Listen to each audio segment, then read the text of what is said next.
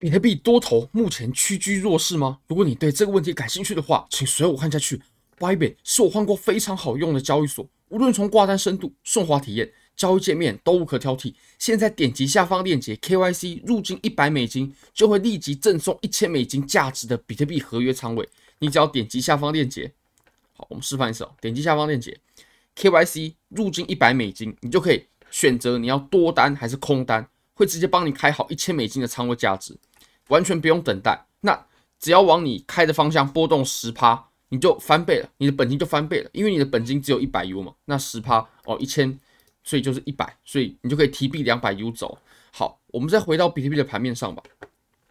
那从日线上呢，我们来看哦 ，MACD 确实我们一直期待的金叉，它极有可能在接下来的一段时间呢、比如说下周。或者说，甚至最快的时候6日，它就会产生金叉。不过金叉呢，它并不是一个做多的信号。金叉它绝对不是一个做多的信号，因为金叉它只代表我们前面一段的趋势，它是在变弱，但不代表它就是一个拐点，并不代表的。好，那我们再把这个级别呢再切小一些，你可以发现啊，好，我们先把这个位置呢给强调出来，这个位置就是我们前期的互换嘛。OK。像我们前面这个地方哦，有支撑，然后这里有支撑。那我们到这里哦，它连续测试2次，都是形成有效的阻力，而且它是在短暂的时间内连续测试2次，连续2次都失败，在短暂的时间内测试失败，又测试又失败。好，那我们再把这个图表呢给放大一下啊。我们看着这个图啊，大家不觉得跟哪一段行情很像吗 ？OK。我们来回顾一下，就是我们现在呢在走的，就是我们上面形成了一个箱体嘛，形成了一个箱体震荡。那这个箱体震，那最后呢，我们就下破了。那下破的时候，大家不觉得这个模式它走的跟我们哪里走的很像吗？虽然说级别不同，但是我认为走的非常像啊。好，我们这里有支撑嘛，然后下破过后呢，它插了一根比较长的针。插完针过后啊，我们现在在做的是什么呢？其实。不外乎就是2种行为嘛。第一种呢，就是我们现在在支撑之上，然后维持着很薄弱的支撑，它并没有开启强反弹。那第2种就是我们已经在支撑之下了，其实我们是反弹而回不去原本的位置，反弹回不去原本的支撑上面了。那我认为现在的情况是属于第2种，也就是我们是下破过后啊，然后呢插针，但是它反弹又回不去原本的支撑之上。那其实我们现在在走的这个情况跟哪里很像呢？我们把图表切换到周线，然后我们回到这个位置哦，这个位置，我们把这个图表呢，我们把它给画一条线哦，在这里，这个地方你可以看啊，3万嘛，也不用多说，它绝对是个很强劲的支撑哦。上涨过后呢，撑了一下，然后519过后啊，形成吸筹区撑住，那么。我们到这里的时候呢，其实我会认为啊，它并没有撑住，它绝对没有撑住，它是怎么样呢？它是下破过后，它插了一根长长的针，这个长长的针还爆出了巨量，所以这个下影线绝对是有效的。插了长长的针，出现一点支撑之后呢，然后我们又回来过后测试原本的阻力啊，支撑跌破变阻力嘛，我们就上不回去了。跌破过后，上不回去，其实这个位置然后我们又形成了一个。很小区间的震荡，这个震荡范围是非常小的，那我们没办法把这个区间的上缘给突破呢，那最后我们就开始往下进行暴跌了。为什么我这么确认这个位置啊？因为这个位置如果说我们把它给放大的话，把图表把级别放大，你可以发现啊，非常的巧妙。它这几次测试啊，它完全在测试同样的一个阻力的位置，这已经变成是阻力了，它已经在一个支撑之下了。好，阻力对不对？那我们把这个图表呢，我们拉到前面去看了，像我们前面这个地方，你都可以发现啊，这个走的呢是假跌破嘛，然后前面这几次它都是插针，所以我们的互换呢其实是在白色框的这个小小的区域，非常窄的区域，那在这里又连续插了几次针了，所以我们有效的区域啊就是这个白色框，并不是说最大的支撑是在下面这个地方，并不是的，而是我们原本就在支撑之下了，跌破了，原本就在支撑之下上不去了。那我会认为我们现在走的呢，其实也绝对有异曲同工之妙。你可以发现下破过后呢上不去，然后我们又形成了一个窄的区间，这个区间很窄，非常窄。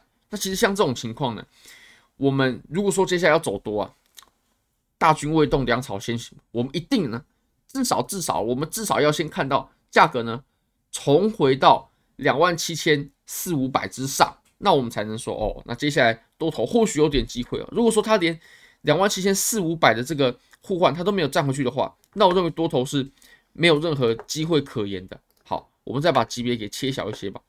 你可以发现，在这个位置呢，相当的明显。那再来，我们分析一下量能的部分好了。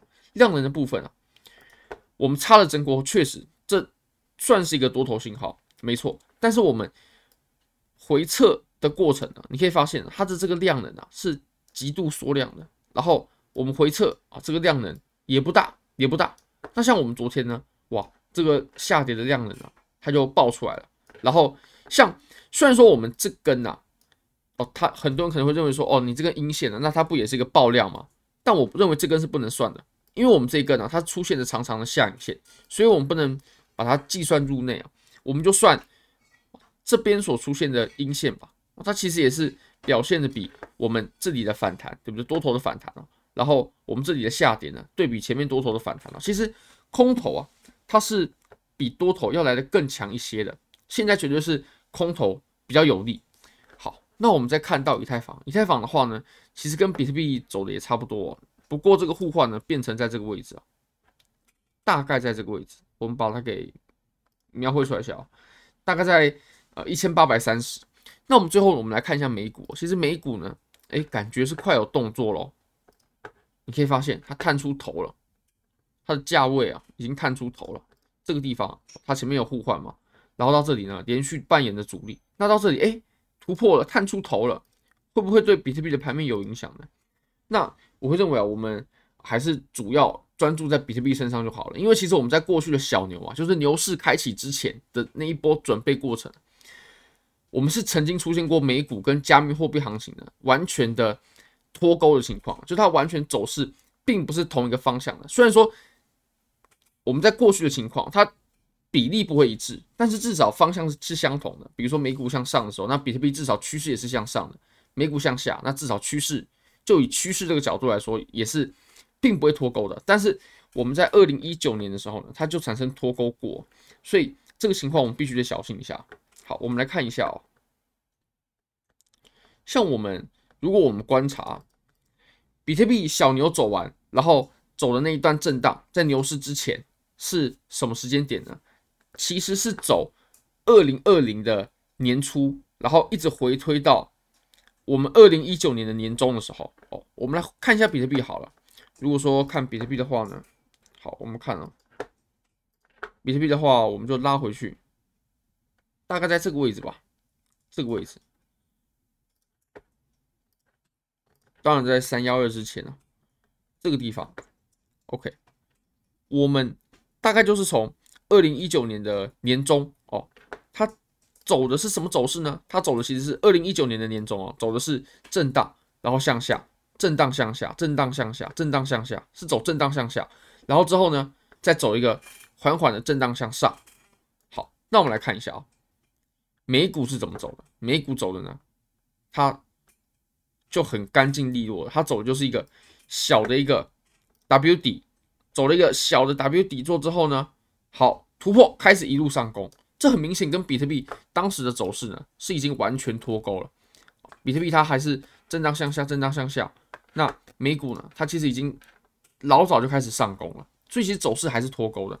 那我认为我们相同的情况呢，极有可能啊也会再出现一次，极有可能也会再出现一次哦。所以我现在主要注意的呢，还是比特币的盘面。如果比特币的盘面呢，多头它没有进一步有力的作为的话，那我绝对还是会尊重盘面的现在这个情况，就是空头呢还是比较有优势。好，非常感谢各位，非常欢迎各位可以帮我的影片点赞、订阅、分享、开启小铃铛，就是对我最大的支持。真的非常非常感谢各位，拜拜。